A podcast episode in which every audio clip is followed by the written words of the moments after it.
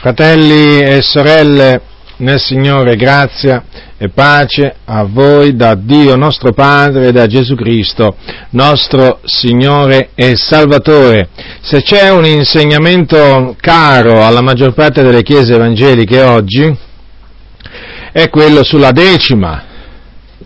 Si può dire che la stragrande maggioranza delle chiese evangeliche, in particolare mi riferisco a quelle pentecostali, insegna la decima, precetto molto caro, precetto molto importante per i servi di Mammona, cioè per coloro che servono il proprio ventre. E siccome che oggi i servitori del proprio stomaco sono veramente molti, è inevitabile che l'insegnamento sulla decima sia uno dei più dei più conosciuti. La maggior parte dei predicatori, o meglio dei cosiddetti televangelisti, predica la decima, e la maggior parte delle chiese pentecostali predicano la decima.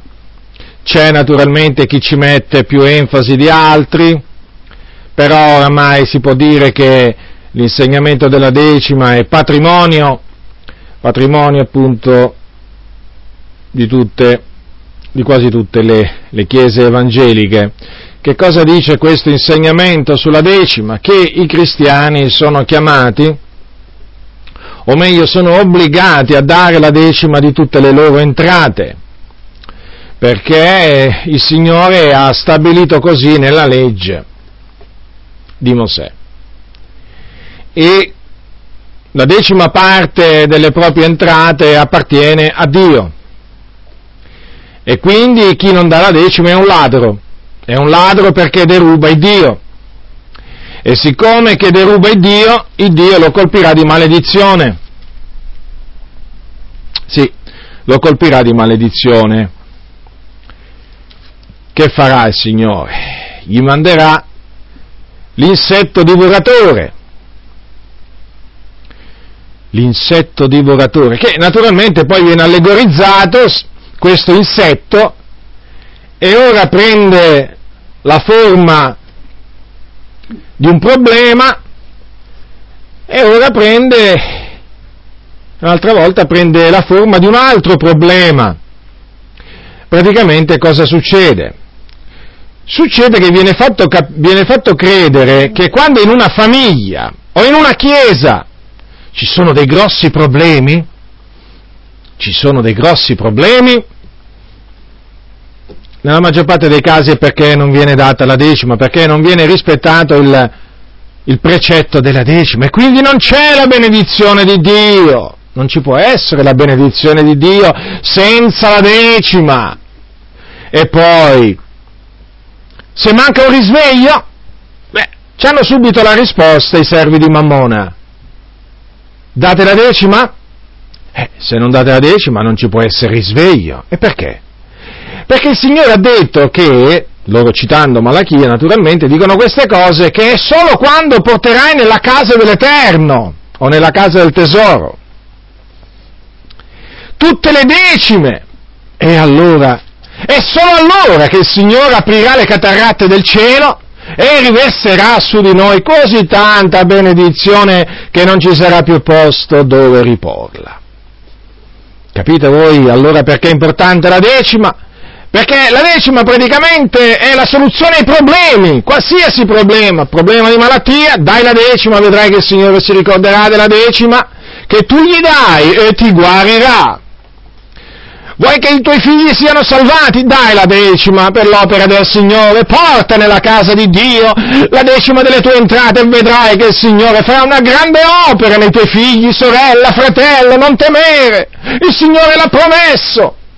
Volete un risveglio? Ma portate la decima nella casa del tesoro. Sarebbe meglio dire nella, nelle tasche di questi, di questi, seduttori, cianciatori e ribelli. Ma comunque loro usano questa espressione, ma vogliono dire portate la decima nelle mie tasche.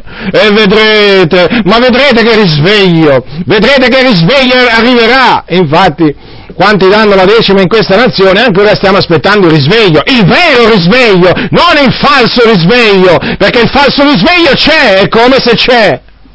Ballerini, danzatrici, sbandieratrici. Questo, questo è il risveglio per alcuni. Saltimbanchi, menestrelli, gente che grida, sa solo fare quello, alcuni, alcuni predicatori sanno solo gridare. Ecco, quello è il risveglio per molti. Grandi numeri, quello è il risveglio. Locali pieni, quello è il risveglio. Capite che cosa intendono per risveglio queste persone? E poi che cosa vediamo?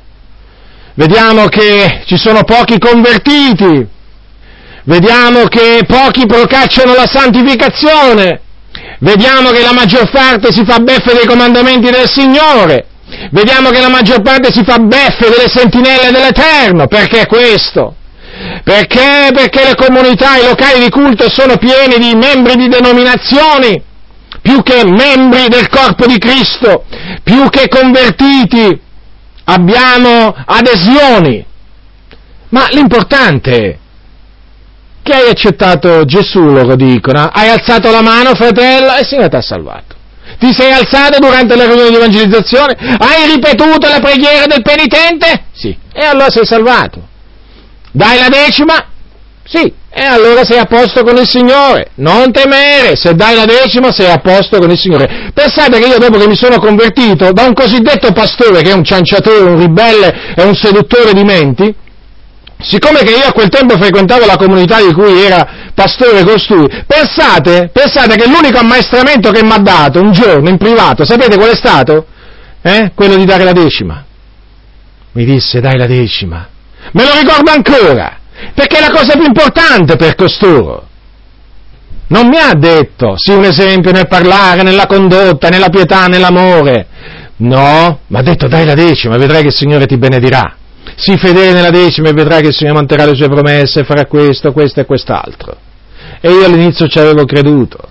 Ci avevo creduto perché non conoscevo le scritture, fratelli, non conoscevo le scritture, ero da poco convertito, questo è vero, ma non, non sono giustificato nel cospetto di Dio. Perché se caddi vittima di questo insegnamento, anche se per breve tempo, fu per colpa mia, perché non vegliai e non mi mise a investigare le scritture per vedere, subito le scritture per vedere se le cose stavano così e quindi caddi in un certo senso nel laccio appunto di questa decima, perché poi alla fine diventa un laccio, eh? diventa un laccio e la mia predicazione oggi ha come obiettivo come scopo dichiarato quello di liberare coloro che sono caduti in questo laccio, sono caduti vittima di questo falso insegnamento, perché l'insegnamento che prescrive la decima ai santi sotto la grazia è un falso insegnamento e diciamo che è falso eh, alla luce delle sacre scritture.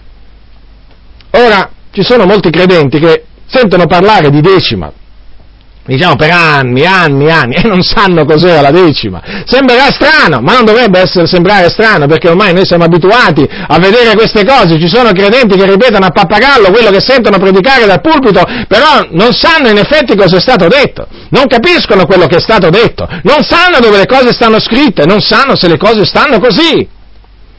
Eh, le cose stanno così, fratelli nel Signore. È triste, è triste, è triste, ma le cose stanno, stanno così.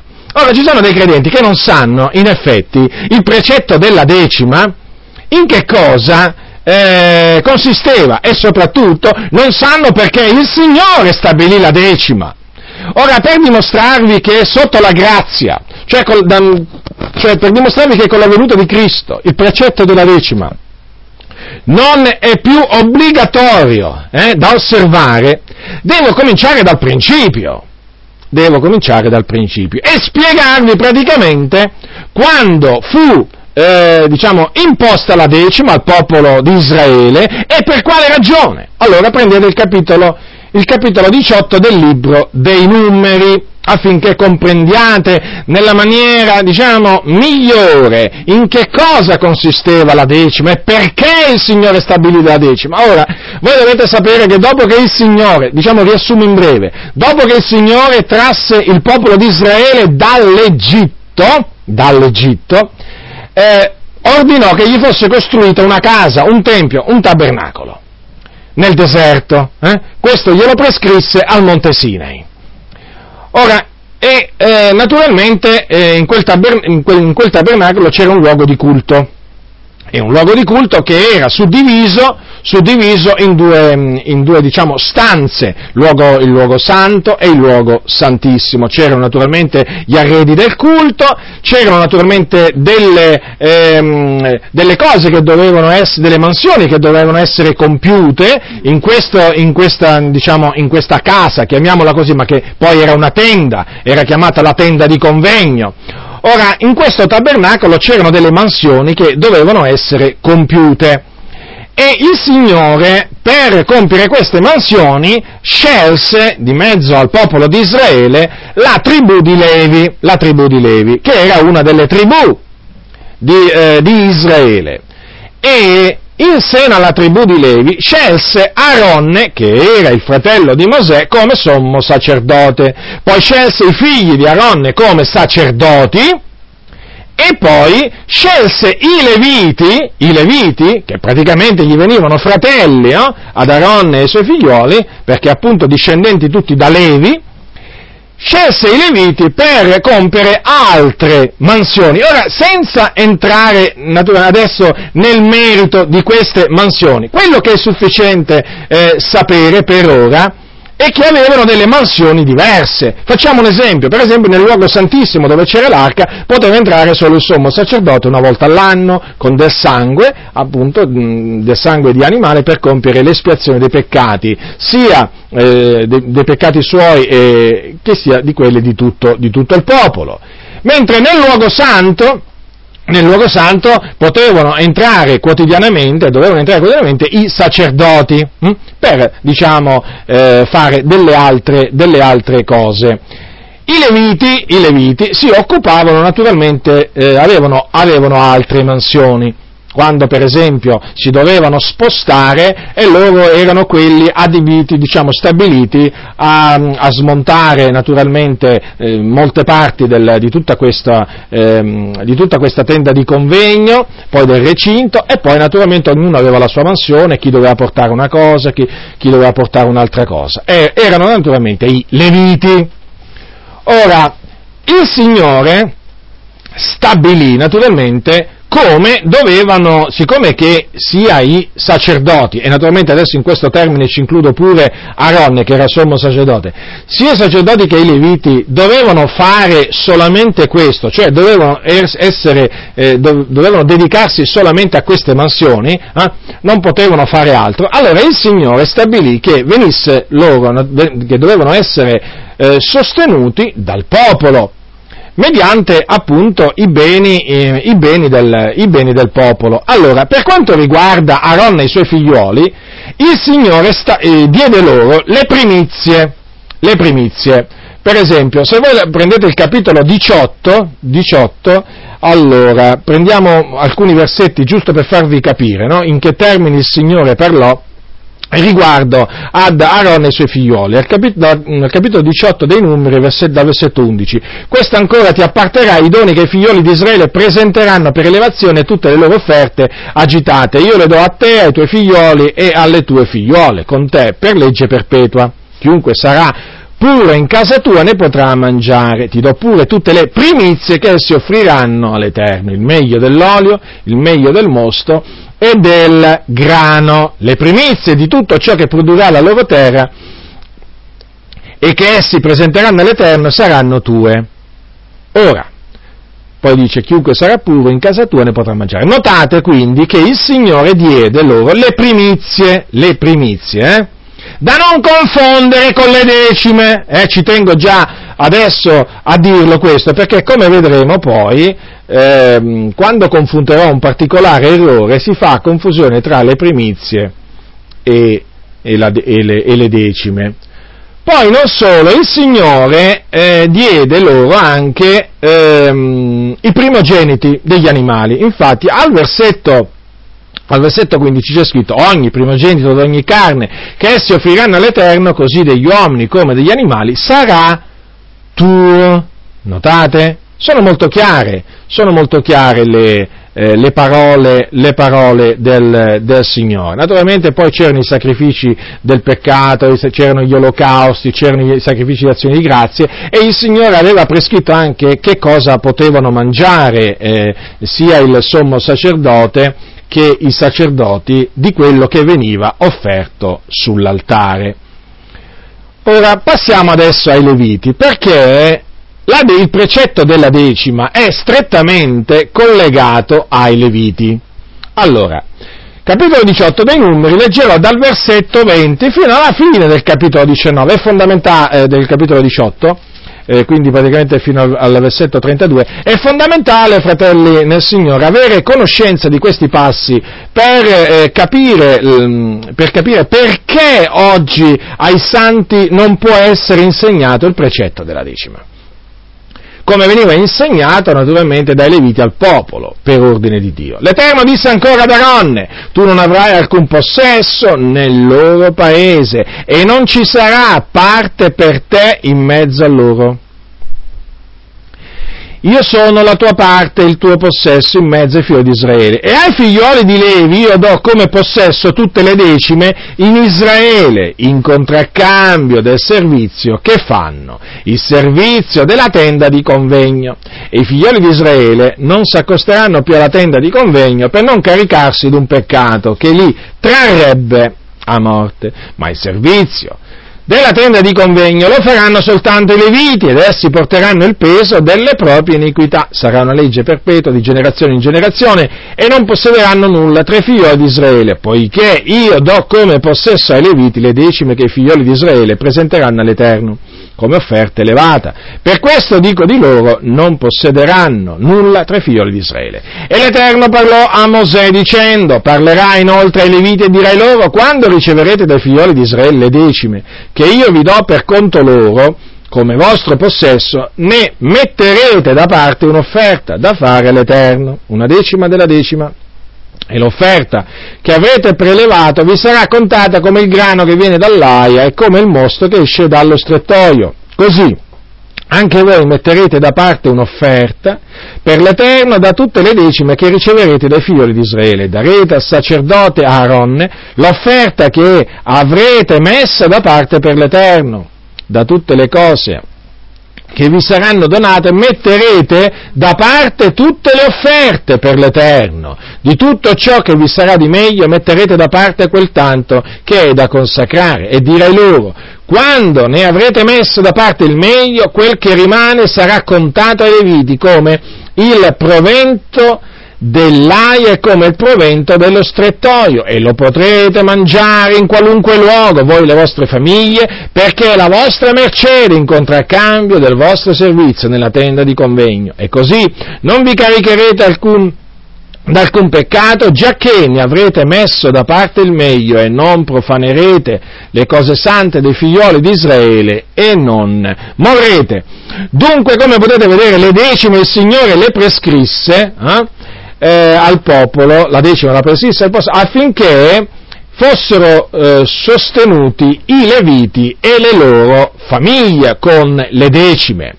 E praticamente fu eh, lo stipendio, lo stipendio, il compenso che il Signore diede ai leviti in cambio in cambio appunto eh, del, in contraccambio del loro servizio che compivano nella tenda di convegno. Ora, quello che bisogna tenere, tenere presente è quindi che i Leviti avevano ricevuto ordine da parte di Dio di riscuotere le decime dal popolo ma dopo averle riscosse non potevano tenere tutte le decime, ma dovevano calcolare su tutta quella quantità, diciamo, di decime, la decima delle decima, la decima delle decime, eh? e questa, cioè la decima delle decime, la dovevano dare ad Aronne. Infatti dice, metterete da parte un'offerta per l'Eterno da tutte le decime che riceverete dai figli di Israele e darete al sacerdote Aronne l'offerta che avrete messa da parte per l'Eterno.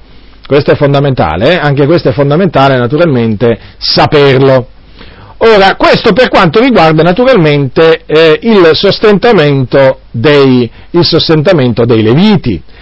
La decima però, ogni tre anni, ogni tre anni aveva, oltre che il, diciamo, come scopo quello eh, di eh, sostenere i leviti, anche quello di provvedere ai bisogni degli stranieri, degli orfani e delle vedove. Questa è una cosa naturalmente che nella maggior parte dei casi non viene detta, o meglio viene nascosta, per ovvi motivi naturalmente, perché? Perché i pastori stessi che insegnano la decima la vogliono solo per loro stessi, non ci pensano proprio a condividerla con lo straniero, l'orfano e la vedova, ma che? Allora, alla fine di ogni triennio, capitolo 14 del Deuteronomio, ecco cosa dice Dio nella legge, sempre concernente la decima, fratelli del Signore, queste sono cose che concernono la decima.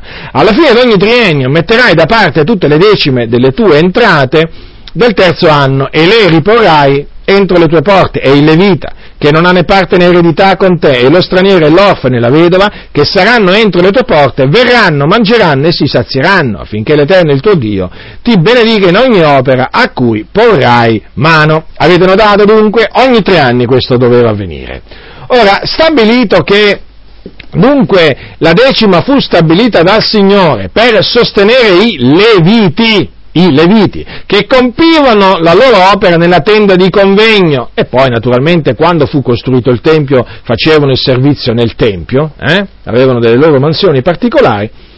Ora adesso dobbiamo, eh, dobbiamo, vedere, dobbiamo vedere se sotto la grazia, se sotto la grazia, coloro che annunziano l'Evangelo hanno eh, il diritto, il diritto, badate bene, di insegnare la decima appunto per, per diciamo, mantenersi, per essere eh, appunto supportati.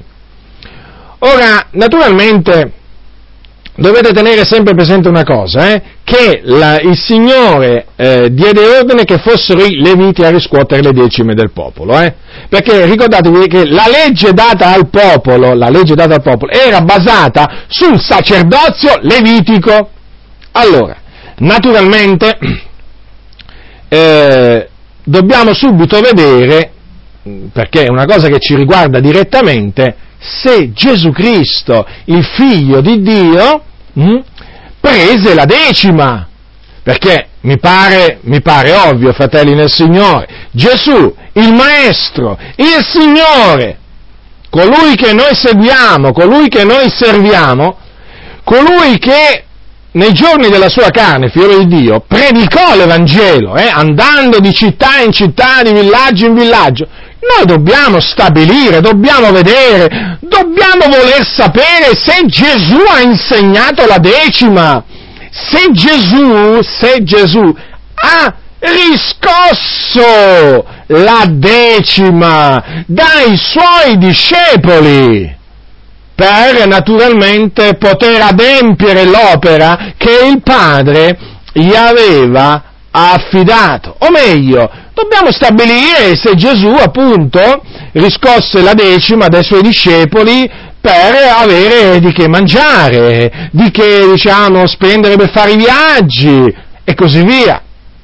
Allora, fratelli del Signore, leggendo Matteo, Marco, Luca e Giovanni, e ci posso mettere pure tutte le epistole, eh? se qualcuno naturalmente gli venisse in mente di dire, ma tu ti sei dimenticato le epistole, perché anche lì naturalmente ci sono degli accenni a Gesù, ma io ci incluso pure tutte le epistole, e sapete una cosa, ci includo pure l'Apocalisse, così almeno nessuno può dire niente. Anzi, sapete cosa faccio? Faccio prima dire in tutto il Nuovo Testamento. Ora in tutto il Nuovo Testamento dovete sapere non c'è la minima conferma eh, che, Gesù, che Gesù riscosse la decima. Non c'è. Allora qualcuno dirà, ma come? Allora Gesù, diciamo, come fece a vivere, dato che noi sappiamo che all'età di circa 30 anni lasciò Nazareth e, quindi lasciò anche il suo, il suo lavoro secolare? Come fece a vivere? Beh, la scrittura, la scrittura ce lo dice. E le donne, molte donne che seguivano Gesù, eh, lo assistevano con i loro beni. È scritto nella Bibbia, fratelli del Signore. E noi dobbiamo fare affidamento, dobbiamo fare affidamento a quello che dice la Sacra Scrittura, fratelli. Avvenne in appresso, Luca capitolo 8, avvenne in appresso che egli andava attorno di città in città e di villaggio in villaggio, predicando ed annunziando la buona novella del regno di Dio e con lui erano i dodici e certe donne che erano state guarite da spiriti maligni e da infermità Maria detta Maddalena, dalla quale erano usciti sette demoni, e Giovanna, moglie di Cuzza, amministratore di Erode e Susanna ed altre molte che assistevano Gesù ed i suoi con i loro beni. Ecco dunque che scopriamo nella Sacra Scrittura, nel Nuovo Testamento, che c'erano delle donne che seguivano e servivano Gesù cioè lo assistevano, non solo Gesù ma anche i suoi. In che maniera? Con i loro beni. Quindi mettevano a disposizione sia di Gesù che dei discepoli, che anche loro annunziavano l'Evangelo, infatti voi sapete che poi Gesù ne mandò 12 a predicare, eh? li mandò a due a due, li assistevano con i loro beni. Vedete l'ombra della decima voi? Vedete la decima? Io non vedo nemmeno l'ombra della decima, fratelli del Signore.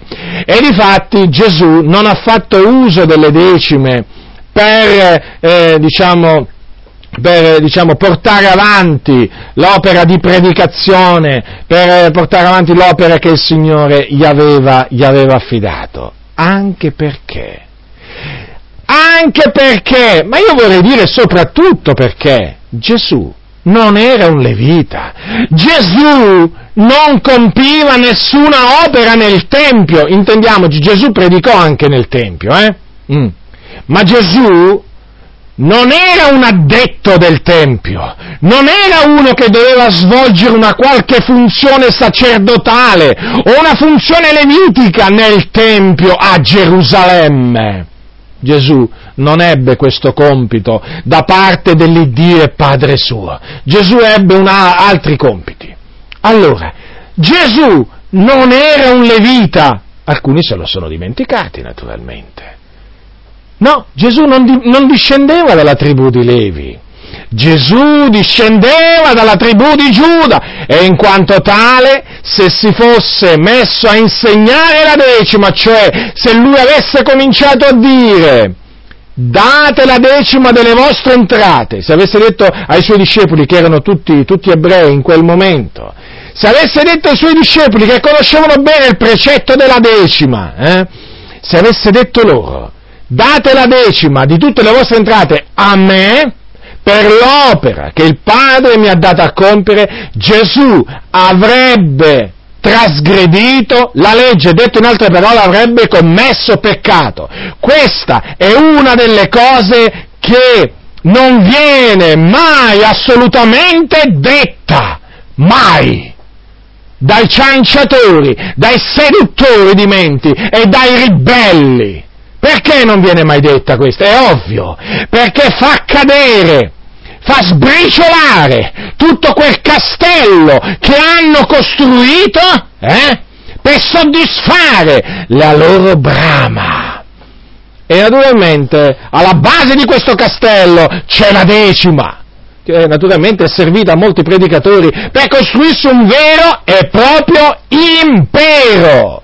Allora, Stabilito dunque che Gesù eh, non visse delle decime, perché le decime gli ebrei, gli ebrei le dovevano anche al suo tempo dare ai leviti, a quelli che adempivano la loro opera nel Tempio così Dio aveva stabilito.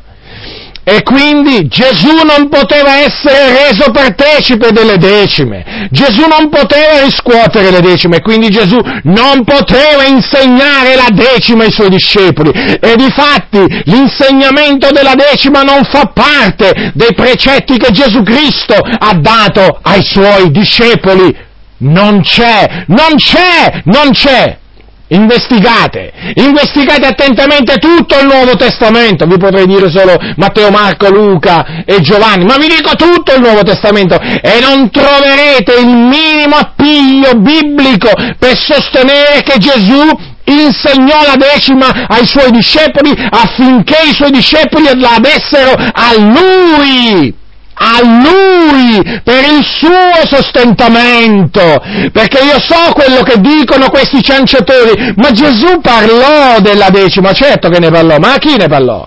A chi ne parlò? Ribelli che non siete altro, ai farisei, perché ne parlò a loro? Perché questi farisei cosa facevano i schibbi farisei? Eh? Pagavano una decima della menta, dell'aneto e del comino e trascuravano le cose più gravi della legge, il giudizio, la misericordia e la fede. E queste, disse Gesù, sono le cose che bisognava fare senza tralasciare le altre. Ma chi lo disse questo? Agli ebrei. E poi peraltro non lo disse ai suoi discepoli. C'è anche da precisare questo, perché in questo caso si rivolse a loro. Ma voglio dire questo, Gesù disse a loro, quando menzionò la decima, eh, badate bene, queste sono le cose che bisognava fare. Eh? Quindi giudiz- praticare il giudizio, la misericordia e la fede, che sono le cose più gravi della legge, quindi più importanti, più importanti della decima. Hm? che poi erano quelle cose che trascuravano gli scribi e farisei. Poi disse senza tralasciare le altre, senza tralasciare le altre, non disse senza tralasciare la decima, le altre, quindi altre cose della decima, non dovevano tralasciare oltre la, oltre la decima. Certo, perché erano ebrei, si dovevano attenere si dovevano attenere al sabato, si dovevano attenere al precetto della circoncisione e a tanti altri precetti, non dovevano tralasciarli quelli. E allora come la mettiamo? Ribelli, eh? Ora è evidente, è evidente dunque che questo che cosa sta a dimostrare? Quello che dice lo scrittore agli ebrei, che essendo, ascoltate, prendete questo passo perché è di fondamentale importanza per turare la bocca a questi cianciatori, Dice così, mutato il sacerdozio avviene per necessità anche un mutamento di legge, capitolo 7, versetto 12. Ora è mutato il sacerdozio, è già certo che è mutato, perché prima c'era il sacerdozio secondo l'ordine eh, di Aaron, adesso c'è il sacerdozio secondo l'ordine di Melchisedec e a questo appartiene il nostro Signore Gesù Cristo. Ora è mutato il sacerdozio, quindi dato che la legge che era stata data al popolo era basata sul sacerdozio levitico, eh? e adesso c'è stato un cambiamento del sacerdozio, c'è stato anche un cambiamento di che cosa? Un mutamento della legge. Difatti, per quello noi diciamo che non siamo più sotto la legge di Mosè, ma siamo sotto un'altra legge. Qual è questa legge? È la legge, è la legge di Cristo Gesù. Ora, ma questa legge di Cristo, ma dov'è? Ma dov'è questa legge di Cristo? Nel Nuovo Testamento. Matteo, Marco, Luca e Giovanni, le epistole, contengono la legge di Cristo, i comandamenti che ha dato Cristo. C'è in questi comandamenti il comandamento della decima? No, non c'è. Non c'è, lo ripeto, non c'è. E allora, perché insistere ancora su questa decima? È ovvio. Perché? Perché è, diciamo, un, come si dice, uno strumento, chiamiamolo così, valido per estorcere, per estorcere denaro, per spillare denaro al popolo al popolo ignorante, senza conoscenza delle scritture, perché se c'è una cosa oggi che caratterizza la gran parte del popolo di Dio è la mancanza di conoscenza delle scritture. E quindi quando il popolo sente questi cianciatori parlare della decima come ne parlano loro, subito si impauriscono e dicono, uè, Qui se non diamo la decima, il Dio ci maledice. Qui se non diamo la decima, il risveglio non verrà mai.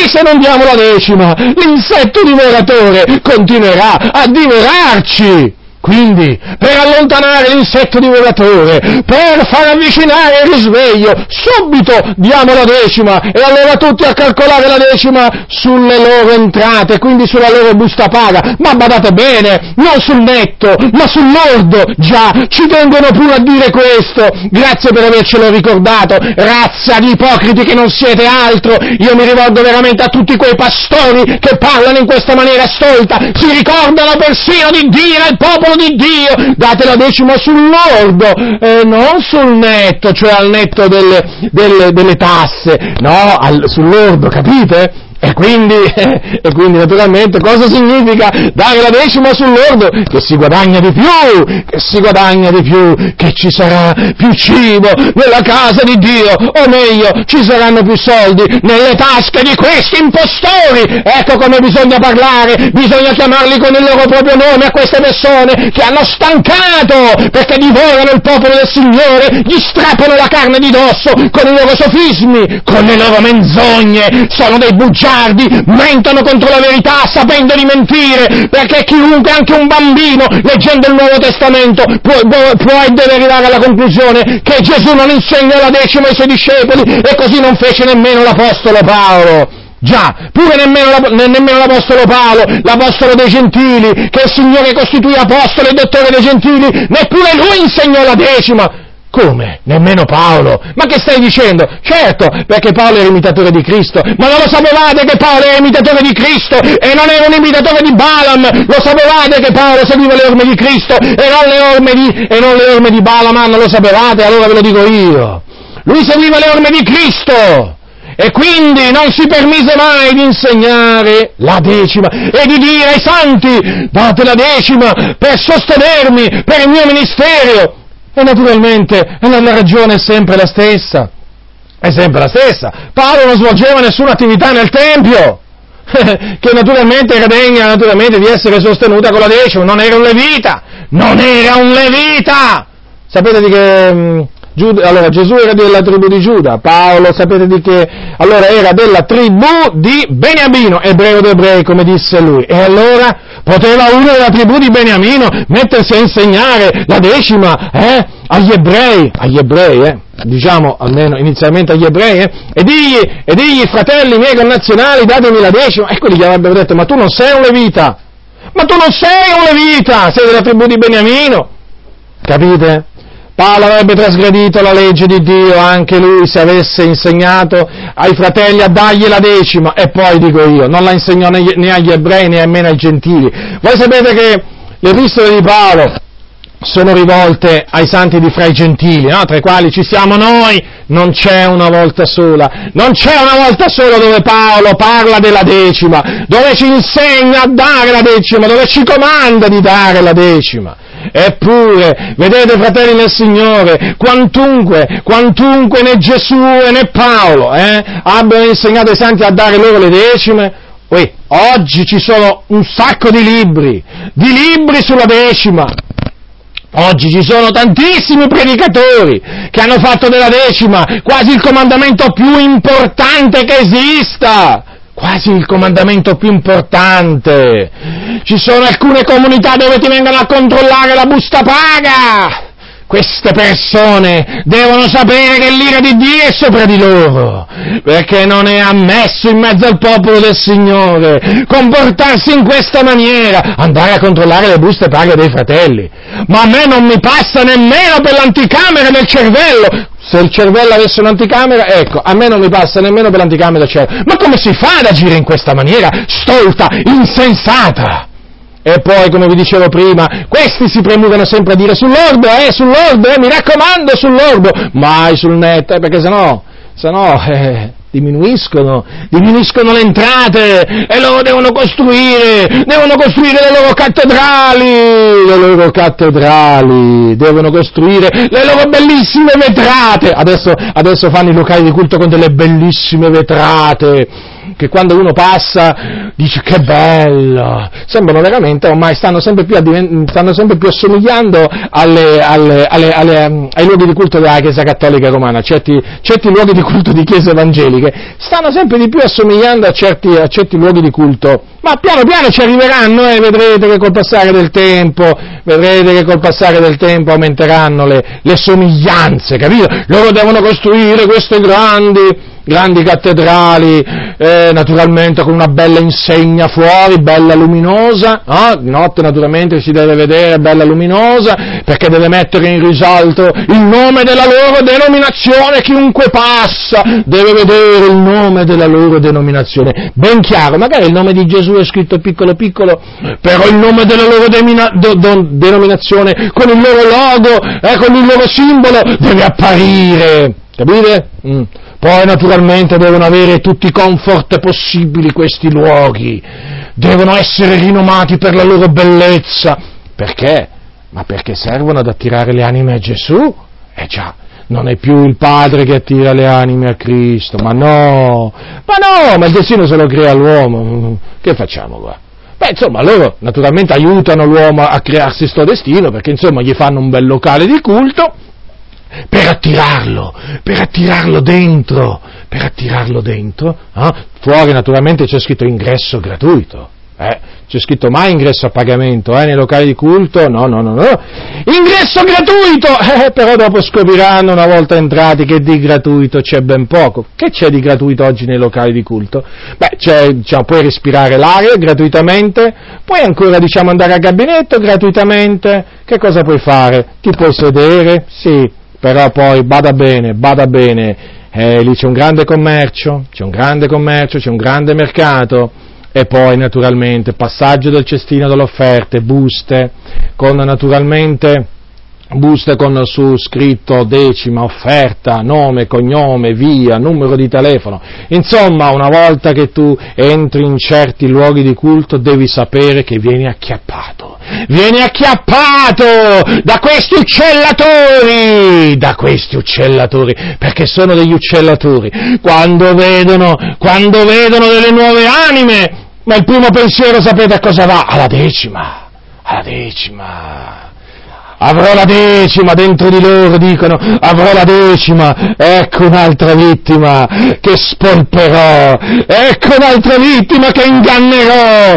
e quello là in buona fede entra per sentire parlare della salvezza in Cristo Gesù, per essere salvato e magari il Signore lo salva pure in quel luogo, però dietro il pulpito non sa che c'è un avvoltoio appollaiato là con quel falso sorriso, l'avvoltoio bello incravattato, bello sbarbato, che ha fatto la scuola biblica, ma è là che ti adocchia, sappilo che al momento opportuno. E non tarderà, ti comincerà a dire, ti sei convertito? Vuoi che il Signore ti benedica? E allora dai la decima, dai la decima. E lui dirà ma certo, per il Signore questo è altro, naturalmente non conosce le scritture questa povera anima, e nella gioia di aver conosciuto il Signore e quindi gli dà la decima, gli dà le offerte, perché naturalmente lui, lui fa questo per il Signore, ancora non conosce le scritture, ma avvoltoi, aspettate, aspettate che la storia non è finita! Perché il giorno che quest'anima scoprirà che la Sacra Scrittura non dice quello che dite voi, ma dice tutt'altro, e quindi quando quest'anima scoprirà che li avete ingannati con i vostri sofismi, con le vostre veramente menzogne, non vedrete più un centesimo da queste anime, perché preferiranno darla ai poveri che accattonano per la, veramente per la strada, anziché darli a voi, per soddisfare veramente le vostre braccia fame, sappiatelo questo, e già sta succedendo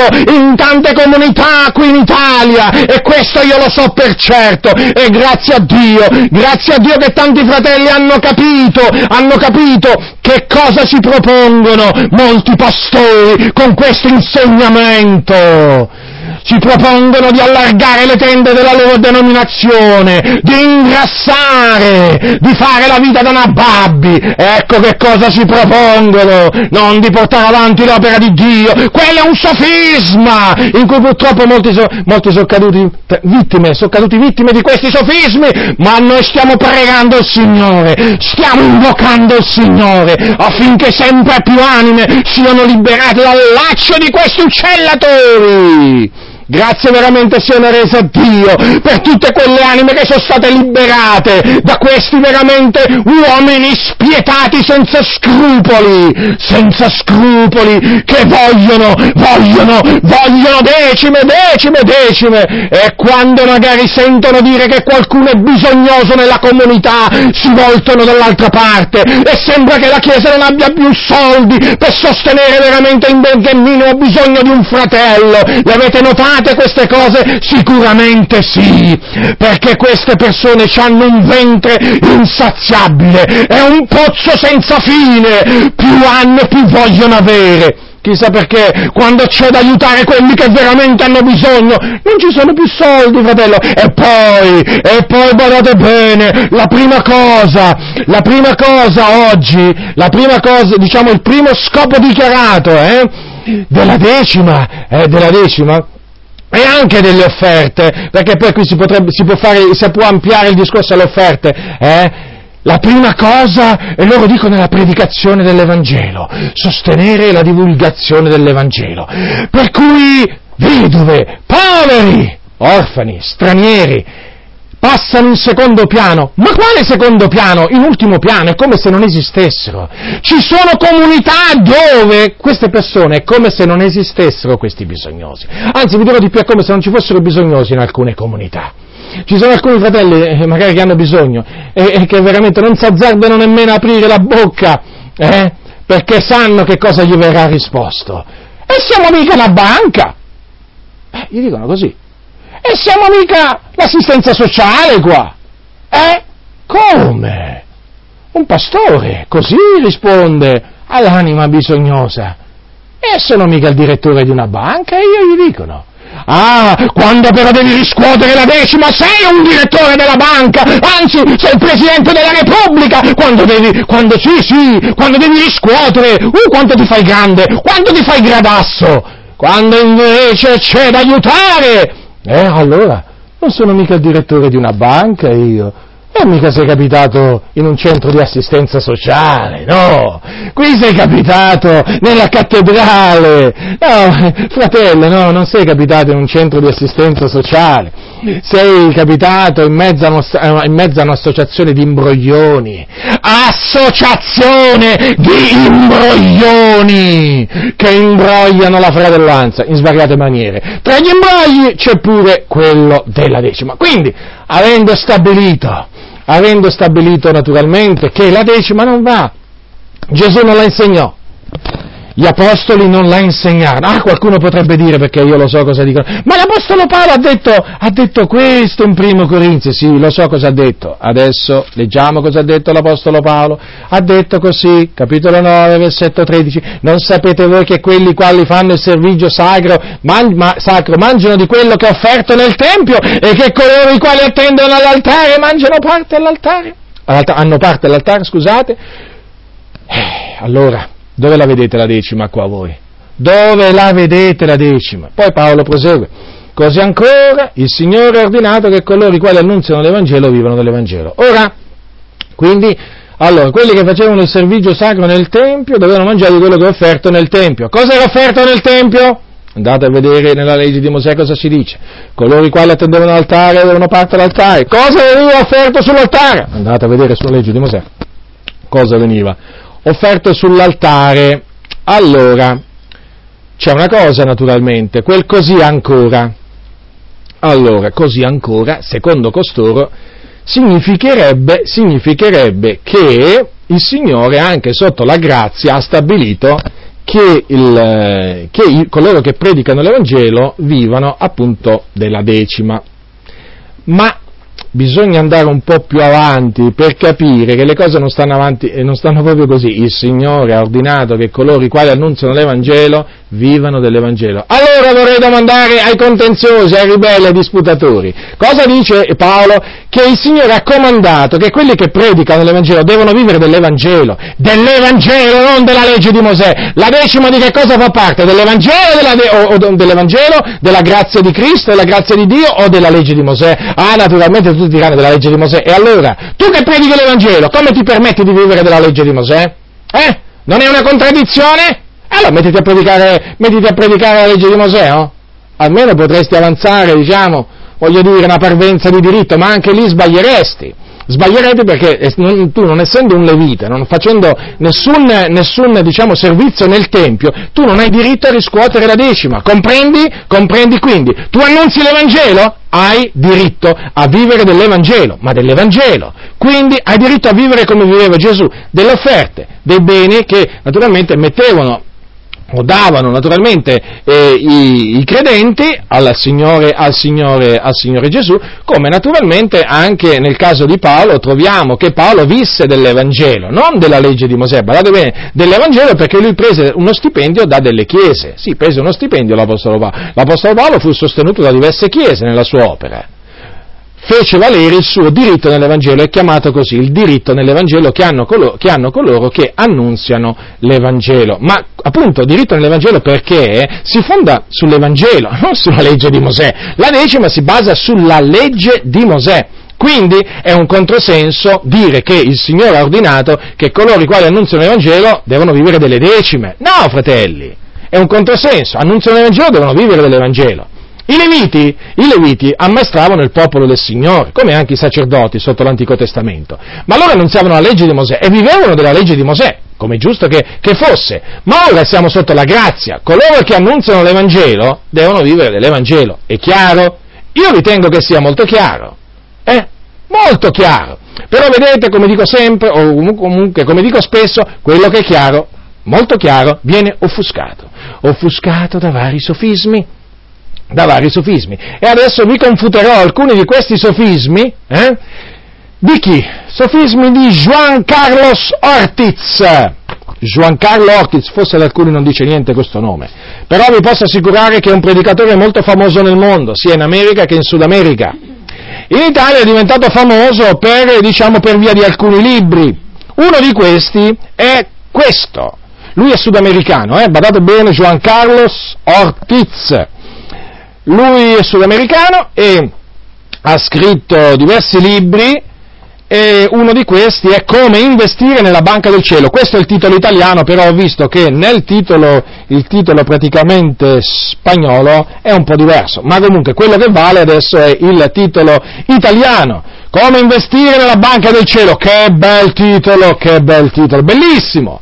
Naturalmente i servi di Mammona, i servi di Mammona sanno, sanno, sanno quali titoli dare ai loro, ai loro, ai loro, diciamo, ai loro libri.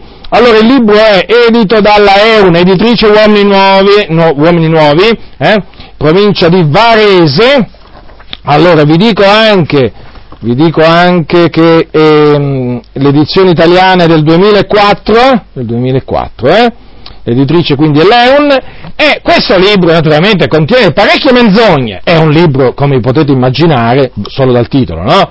Che insegna praticamente, che insegna eh, come prosperare economicamente. E quale migliore ricetta per prosperare economicamente c'è di quella di dare la decima? Di dare la decima, che poi naturalmente lui dice pure di dare le offerte, eh? ma naturalmente si sofferma molto sulla decima, perché la decima alla fin fine è una parte delle entrate che se tu riesci a imporla, alla fin fine c'hai sempre una bella quota di denaro fissa ogni mese, mentre l'offerta può variare, però loro ci tengono di più alla decima, perché con la decima riescono sempre ad avere quella determinata quota fissa. Allora, come investire nella banca del cielo? Ora, questo libro, questo libro è stato scritto da eh, Giancarlo Ortiz. Ora, Giancarlo Ortiz eh, è un pastore, un pastore, chiamiamolo così, e lui svolge il suo ministero, chiamiamolo anche così, ministero, chiamiamolo così, eh, nella cattedrale di Cristallo, Cattedrale di cristallo, ci sono pure le cattedrali di cristallo, fratelli del Signore. Ma vi rendete conto? Questa cattedrale di, di cristallo mh, hm, è un, una grande costruzione che si trova nella California del Sud mh, hm, ed è a Garden Grove. Garden Grove mh. Hm. E il fondatore, colui che ha fatto costruire questa galattica, proprio perché veramente eh, va chiamata così, questa costruzione galattica, è un certo Robert Schuller. Naturalmente noi sappiamo chi è Robert Schuller. Robert Schuller è uno dei più famosi telepredicatori evangelici in America, c'è una trasmissione molto conosciuta che si chiama Hour of Power e eh, praticamente luogo, questo luogo di culto è costato, costato, allora, è costato eh, più, di, più, di, 15 milioni di dollari. Eh, 15 milioni di dollari, voglio dire, eh, ce ne sono anche alcuni che sono costati di, di, più, però questo è costato, dicono le cifre, 18 milioni di dollari, eh? almeno le notizie che ho io.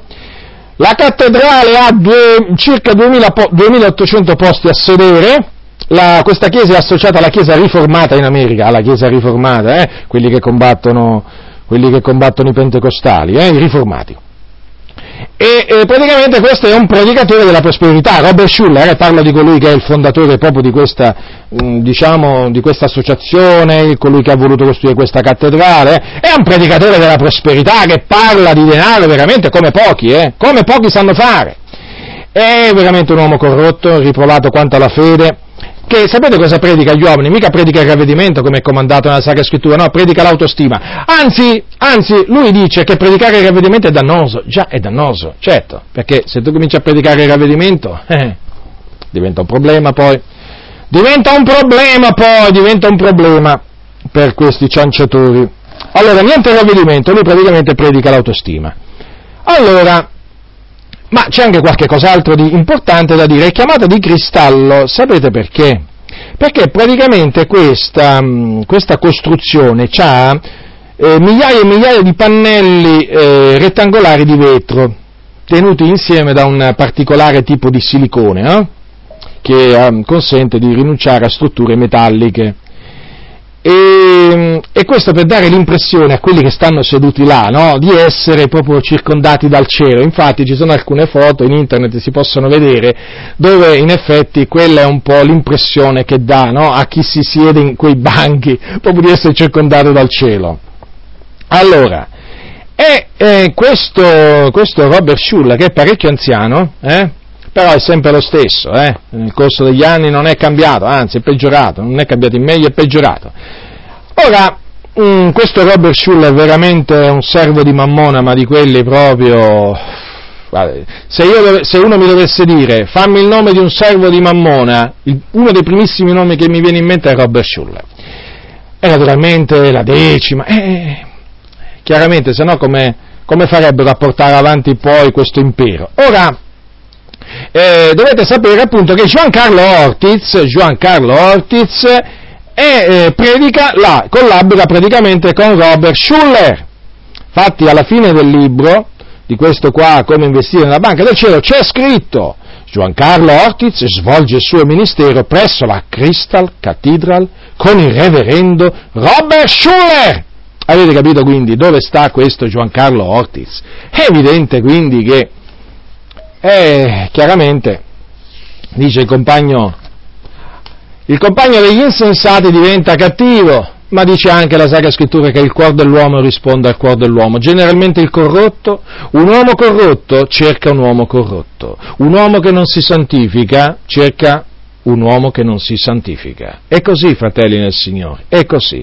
E quindi non mi meraviglia assolutamente sapere che Giancarlo Ortiz, che ha scritto questo libro con queste menzogne, per invogliare a dare la decima, appunto collabora con questo Robert Schuller. Ma naturalmente c'è di più, fratelli, c'è di più. Praticamente questa cattedrale di cristallo, o meglio questa associazione, chiamatela come volete, è andata in bancarotta.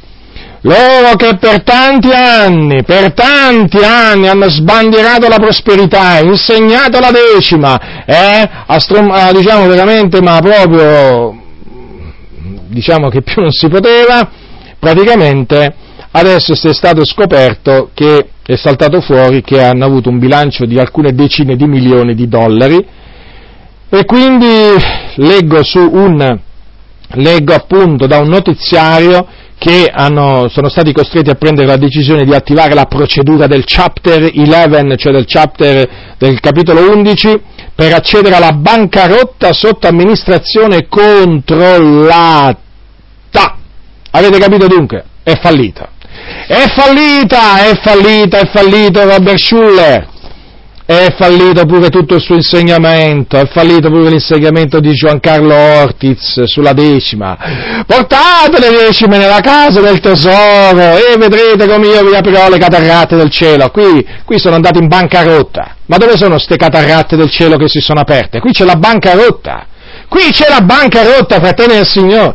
Decine di milioni di dollari di debito Avete capito? Questo Giancarlo Ortis non gli, ha potuto, non gli ha potuto risparmiare questa fine alla sua cara cattedrale di cristallo, eh? Mm. Ma comunque, allora, vediamo un po' questi, questi sofismi, queste menzogne. Pagina 16. pagina 16 di questo libro, ma qui veramente si leggono delle cose veramente che se io non le avessi lette eh, direi, ma veramente ha scritto così? Se qualcuno mi avesse detto, ma sai che questo è scritto così? No, io gli avrei detto, ma fammelo leggere, dai, com'è possibile? Guardate che cosa si, si, è permesso di dire questo Giancarlo Ortis, questo così tanto decantato predicatore. Ma lo sapete che io, ma io all'inizio della mia conversione avevo cominciato ad avere stima di questo Giancarlo Ortis, perché lessi un libro, un libro che mi pare avesse come titolo Il discepolo, una cosa del genere. E mi era anche piaciuto per certi versi, ma sapete all'inizio, quando si ha poca conoscenza, un po' ti piace tutto. Tutto, tutto, anche ciò che è amaro e dolce al tuo palato.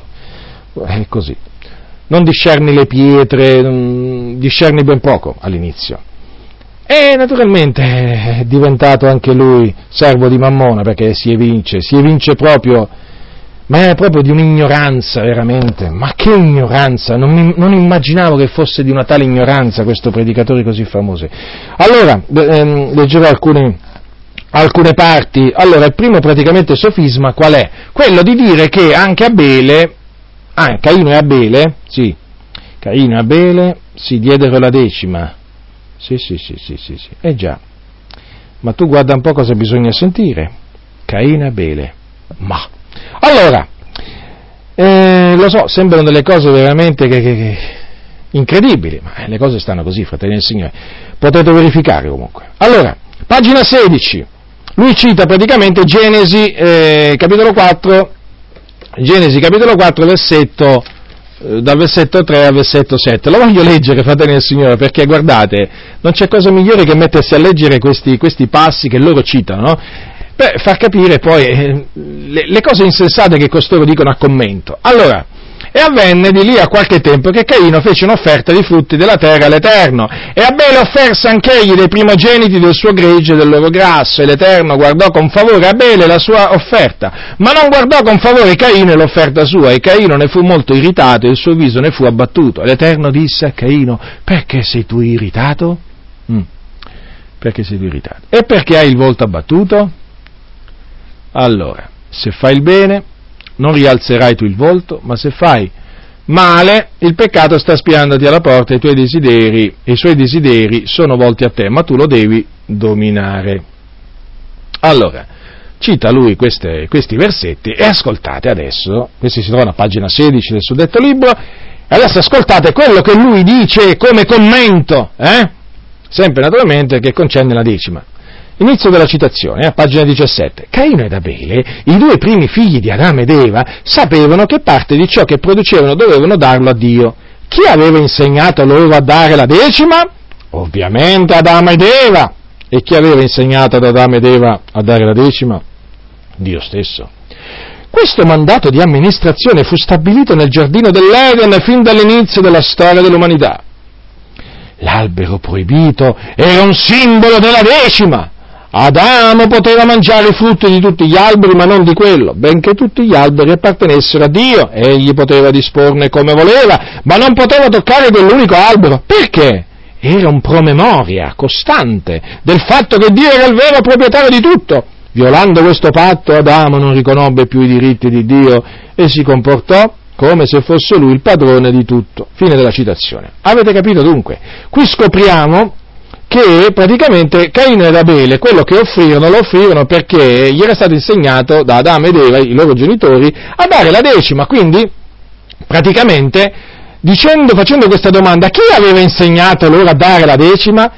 E Giancarlo Ortiz ci vuole far credere che Caino e Abele diedero la decima, praticamente, Caino dette la decima appunto dei frutti della terra, mentre Abele diede la decima appunto del suo gregge.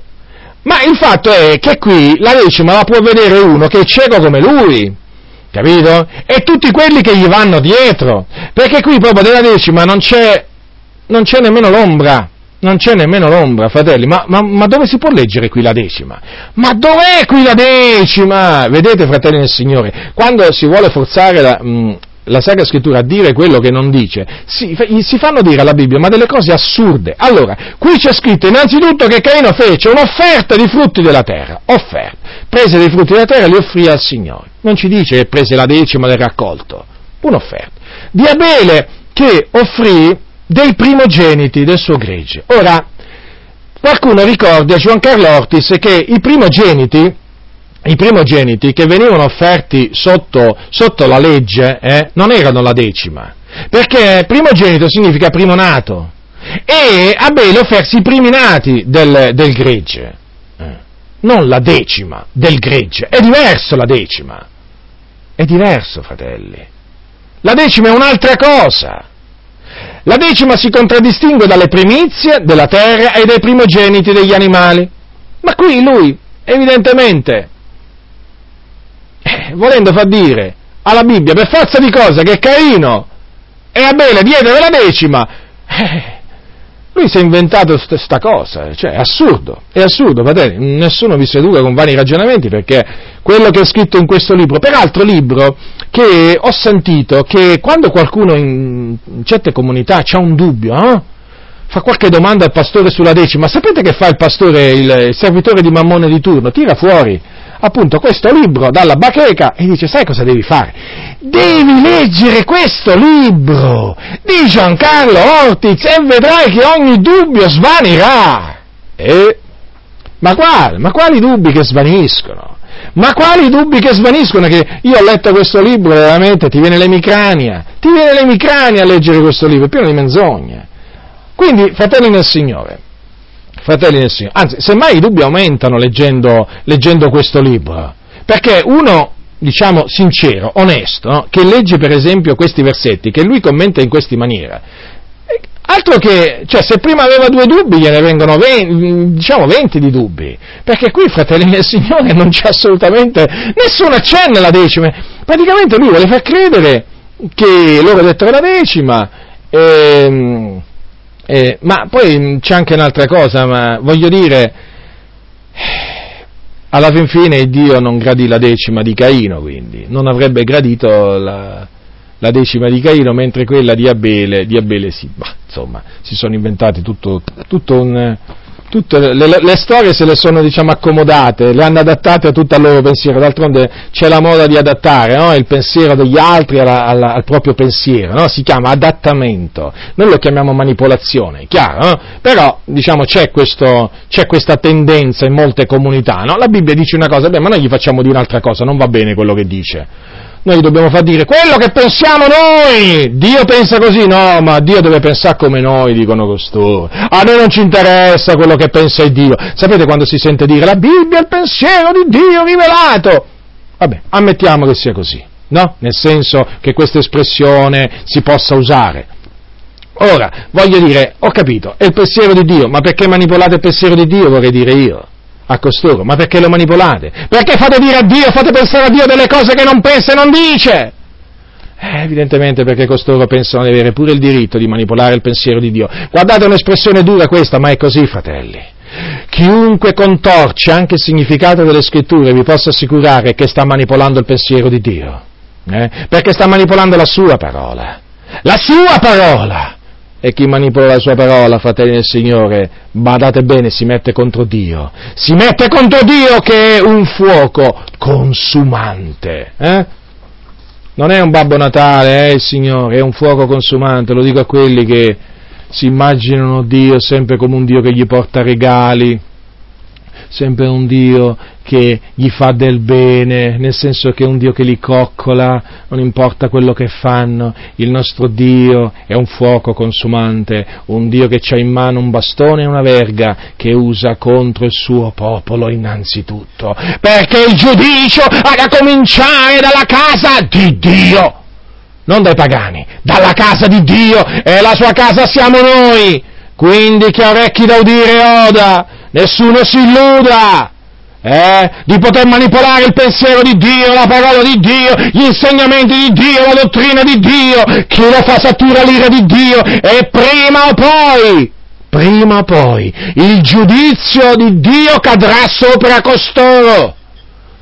Guardate che Dio è giusto e non lascia non lascia il malvagio impunito, eh? non lo lascia impunito, prima o poi lo castiga.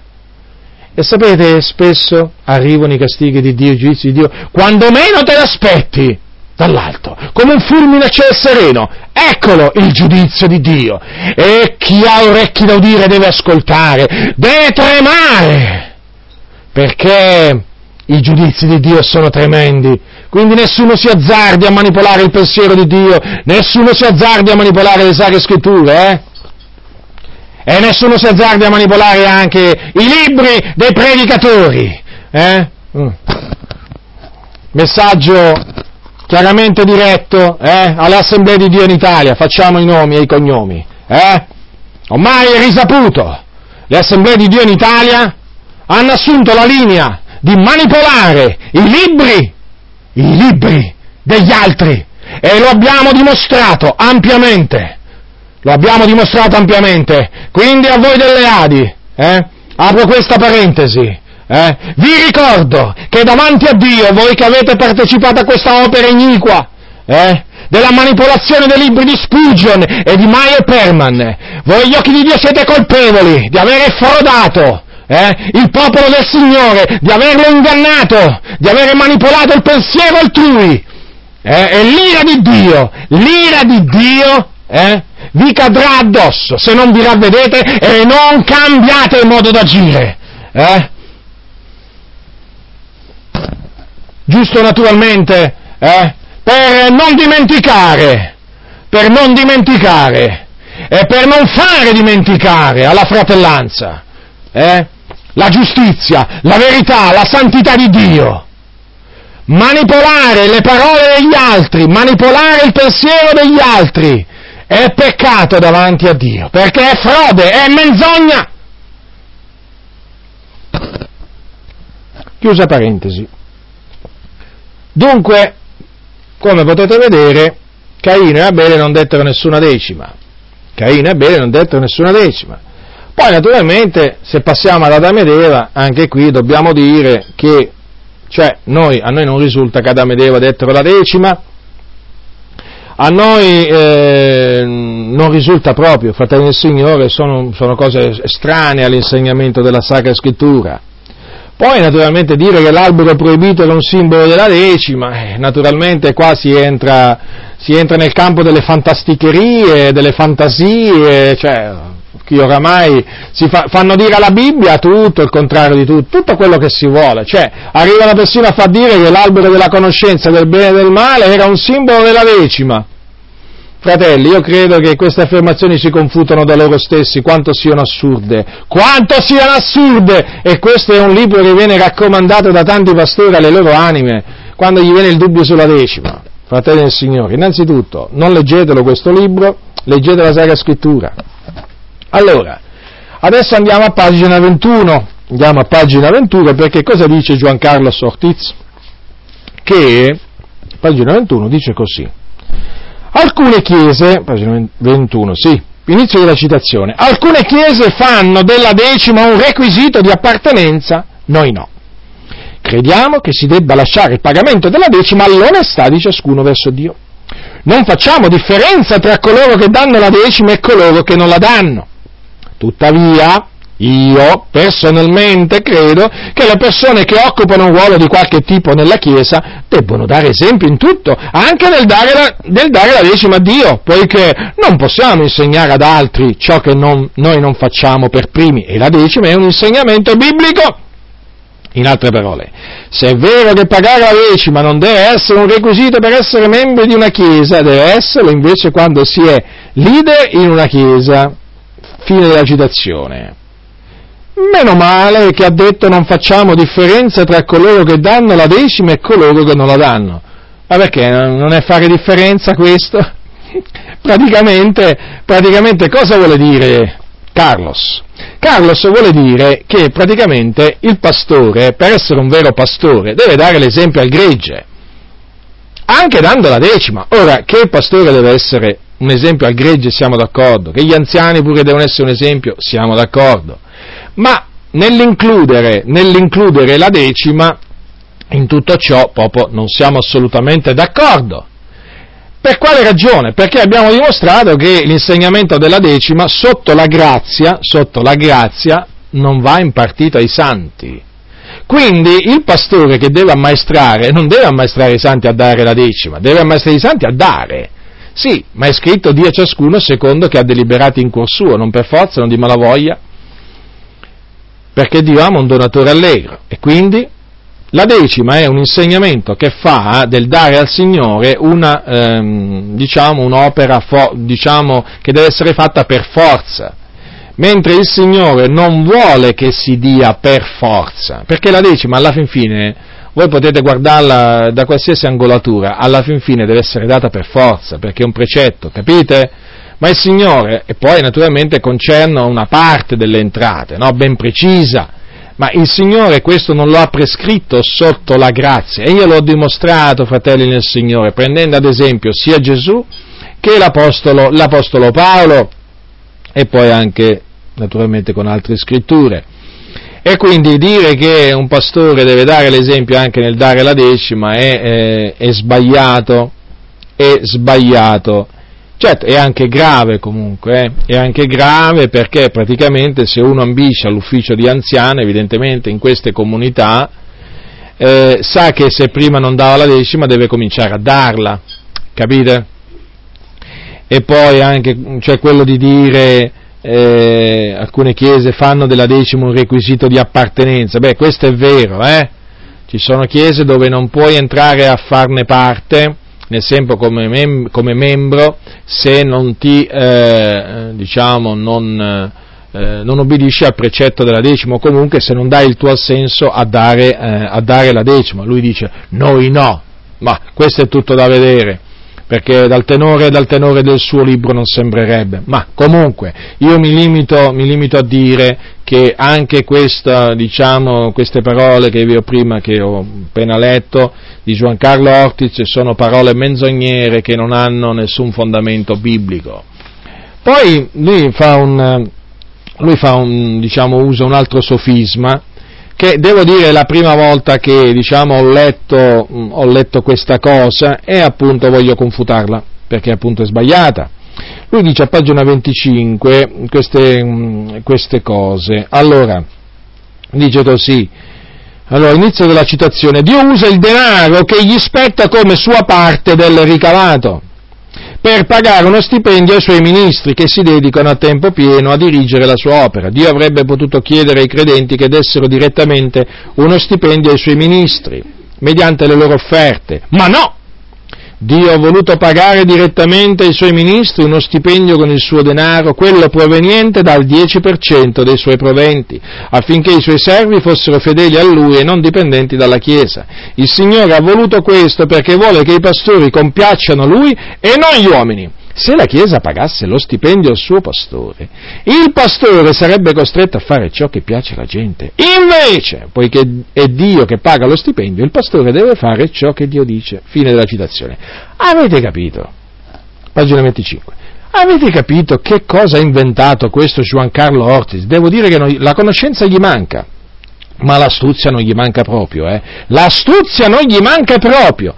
Guardate come l'ha girata, diciamo, questa, questa cosa. Lui praticamente dice, vedete, la decima praticamente è Dio che paga direttamente lo stipendio ai suoi servi. Quindi il pastore deve fare ciò che Dio dice. Invece, se, guardate bene, l'astuzia, se la Chiesa, diciamo, desse uno stipendio no? suo, eh, diciamo, al pastore mediante le offerte, e allora cosa succederebbe? Succederebbe che eh, il pastore sarebbe costretto a fare ciò che piace alla gente. Ma che ragionamento è questo? Quando l'ho letto non mi pareva vero, poi l'ho riletto e ho detto, eh, l'ha detto. Ma io dico, ma sono assurdi questi ragionamenti, ma sono, mm, cioè, voglio dire, mm, sono, eh, come definirli? È assurdi, non trovo, altre, non trovo altri eh, aggettivi. Ora, ma io dico una cosa, io dico una cosa, cioè quindi secondo Ortiz cosa succede? Che se il pastore, eh, diciamo, viene sostenuto tramite delle offerte, allora, eh, dice così, sarà, perché dice sarebbe costretto, sarà costretto a fare ciò che piace alla gente. Se invece diciamo, eh, riceve la decima, allora deve fare ciò che Dio dice. comunque sia, il pastore deve fare ciò che Dio dice. Questo è quello che è chiamato a fare. Non c'entra niente qua, eh, diciamo, la fonte dello stipendio. Cioè, non c'entra se, il, se, lo, stipendio, se lo stipendio è fatto, diciamo, tramite le decime o tramite le offerte. C'entra proprio niente. Cioè, l'ubbidienza di un pastore ai precetti di Dio proprio non ha niente a che fare con il pagamento diciamo, eh, con il pagamento dello stipendio, eh, diciamo, come lo, come lo mette Giancarlo Ortiz. Il pastore deve obbedire al Signore deve obbedire al Signore. E poi naturalmente è giusto che la Chiesa naturalmente sostenga il pastore, ma lo faccia tramite delle offerte. Ma sicuramente il pastore non si sentirà obbligato, non sarà chiamato, non si sentirà assolutamente obbligato a compiacere al popolo del Signore se il se appunto viene sostenuto tramite delle libere offerte. Perché mai dovrebbe essere, eh, per, perché mai dovrebbe essere, voglio dire, indotto a pensare, a pensare in questa maniera? Ah, proprio perché appunto le, le, offerte sono libere, quindi lui è libero nel Signore e naturalmente libero di ubbidire a quello che Dio, quello che Dio gli prescrive. Semmai, semmai, io direi, io direi che è il contrario. Io direi che è il contrario, fratelli nel Signore. Perché? Perché proprio quando, o comunque in molti casi sicuramente è il contrario, è proprio quando il pastore riceve le decime, mm, de, dei membri è che si sente obbligato a compiacere al popolo, certo a compiacerlo, a secondare i suoi desideri affinché le decime non vengano a mancare. Quindi questo Giancarlo Ortis devo, vedere, devo, devo dire che è una persona molto, molto, molto astuta, ma comunque alla luce delle Sacre Scritture questo ragionamento è vano. E la Sacra Scrittura mi comanda... Eh, ci comanda di non farci sedurre da questi, da questi eh, ragionamenti vani. Ragionamenti vani, naturalmente, che come potete capire e vedere da voi stessi, vengono fatti, hanno sempre come fine quello di indurre, inculcare al credente che deve dare la decima, no? e quindi, vedete, in questo caso fa credere al credente che se lui dà la decima, no, la Chiesa ne avrà del bene perché il pastore no, farà ciò che Dio dice. Invece, invece guardate l'astuzia, il, il, eh, l'Ortiz gli fa credere che se non danno la decima poi il popolo cosa farà? Il, il pastore che cosa farà? Eh, il pastore non ubbidirà più a Dio. Vedete? Più astuzia di questa.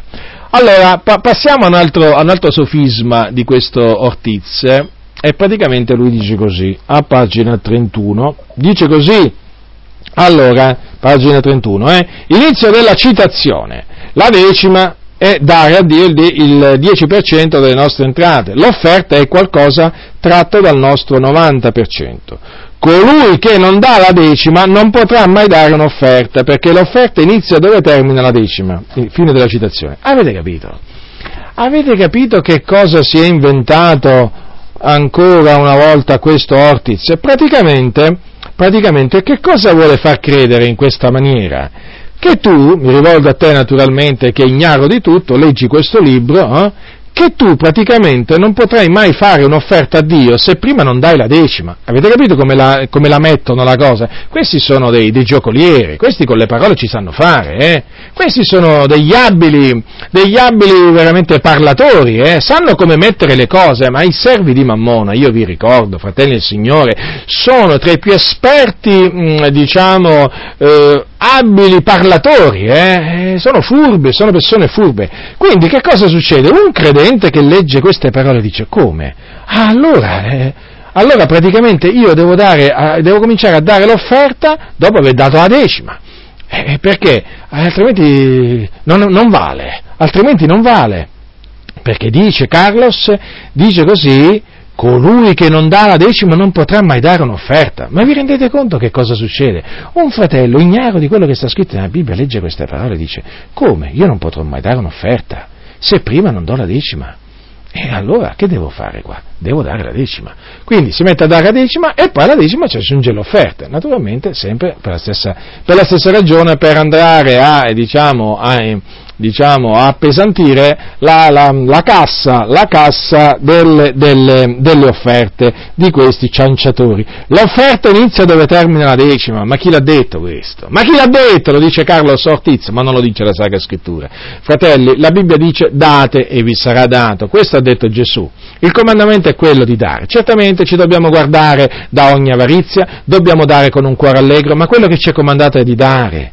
Quindi è giusto che coloro che predicano l'Evangelo vivano dell'Evangelo, hanno il diritto nell'Evangelo, quindi coloro che usufruiscono del loro servizio, quindi dei loro servigi, della loro predicazione, del loro ammaestramento, è giusto che si sentano in obbligo di dare loro il contraccambio, ma in offerte, in offerte libere, che devono essere volontarie. L'entità? Beh, l'entità lo stabilisce naturalmente il, il donatore, nel senso secondo che ha deliberato in cuor suo. Questo dice la Bibbia. Questo dobbiamo credere, questo dobbiamo dire e questo ci dobbiamo limitare a dire. Il di più, il di più viene dal maligno, fratelli nel Signore, perché questi ragionamenti non fanno parte proprio del Consiglio di questi ragionamenti di Giancarlo Ortis, non fanno parte del Consiglio di Dio. L'Apostolo Paolo non parlava in questa maniera, Gesù poi, ma Gesù non parlava mica così.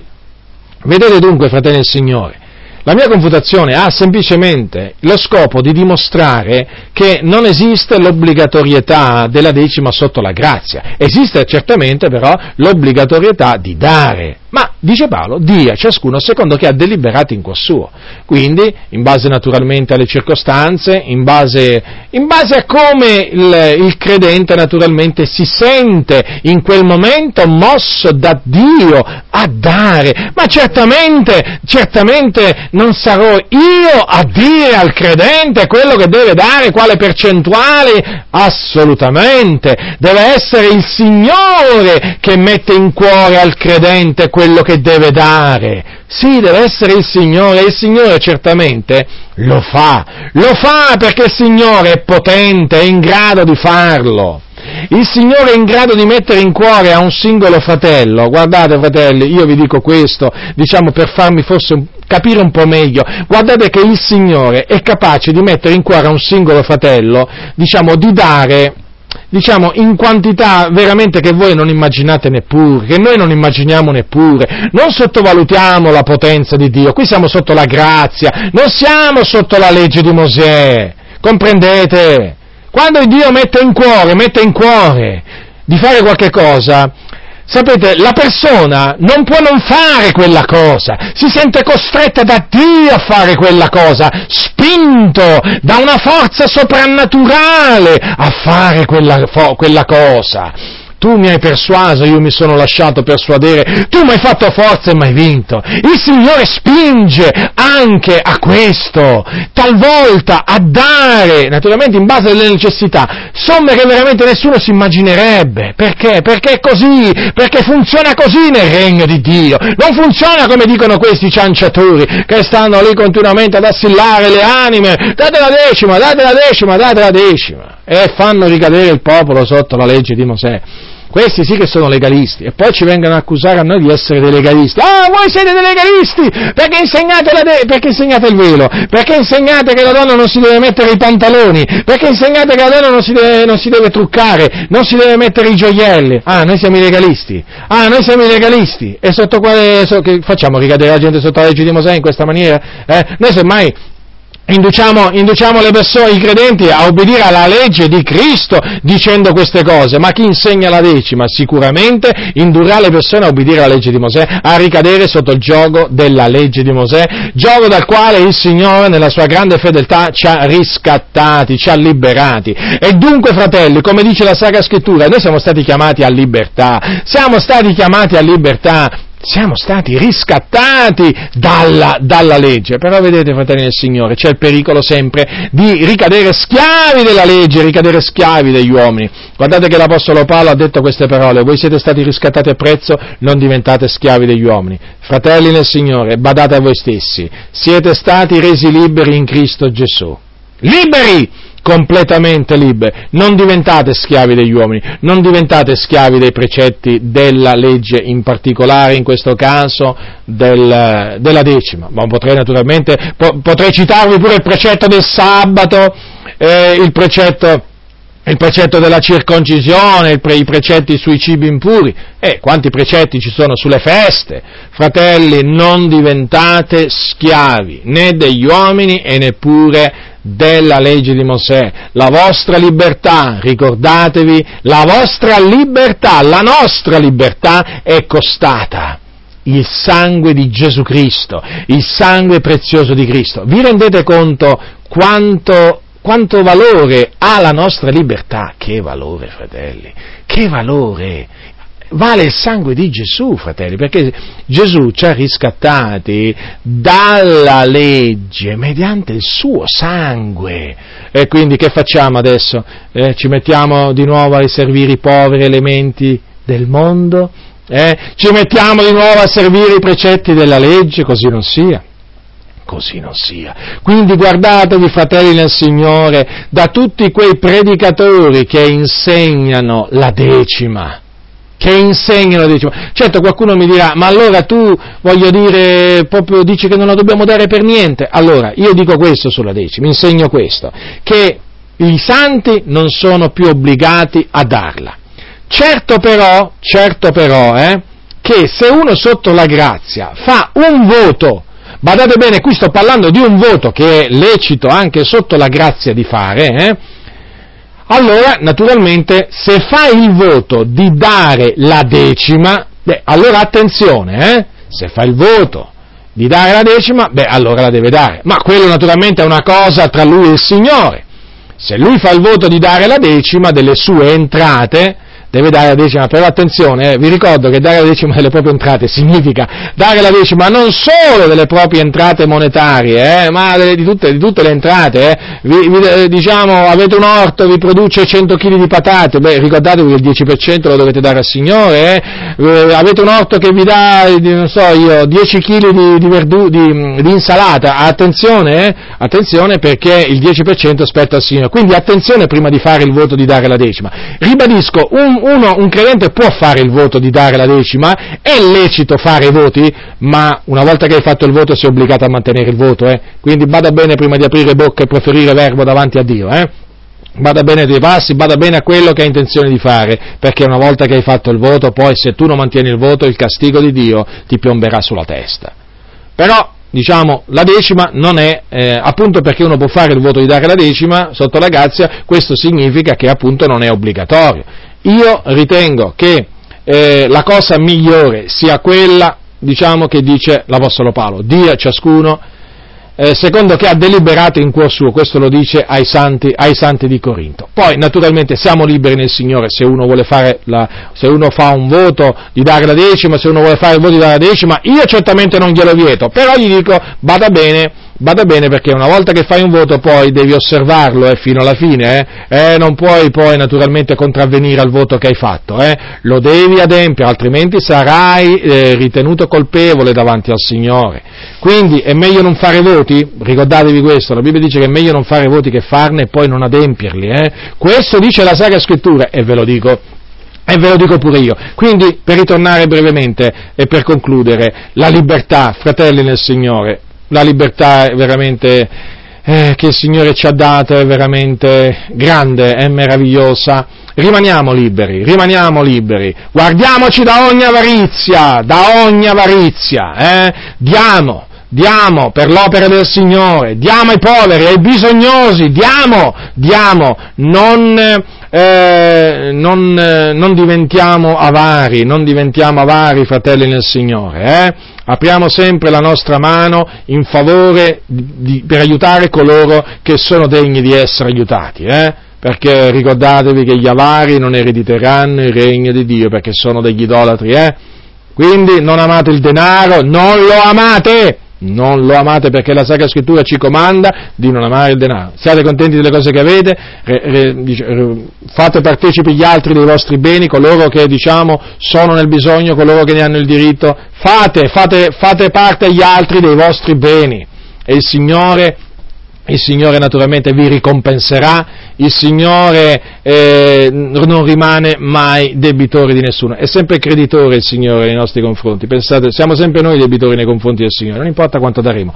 Quindi non, non vi stancate di fare il bene, fratelli, però nello stesso, tempo, nello stesso tempo guardatevi da quelli che vogliono farvi ricadere sotto la legge, appunto con questi sofismi tipo naturalmente quelli che ha usato Juan Carlos Ortiz nel suo libro Come investire nella banca del cielo. Guardatevi da questi cianciatori, il cui unico scopo è quello di spillarvi i soldi per costruire i loro imperi, le loro cattedrali. Avete visto? Qua l'hanno proprio costruita la cattedrale, eh? lì, a, uh, lì, in California del Sud, cattedrale, la cattedrale di cristallo, che poi è divenuta famosa in tutto il mondo. E come l'hanno costruita quella cattedrale? Eh, pure con le decime, no? Avete visto che fine hanno fatto con le decime? Adesso c'è la bancarotta, sono andati in bancarotta. Quindi, fratelli del Signore, state saldi nella libertà che è in Cristo Gesù. Non vi lasciate porre sotto il gioco della servitù.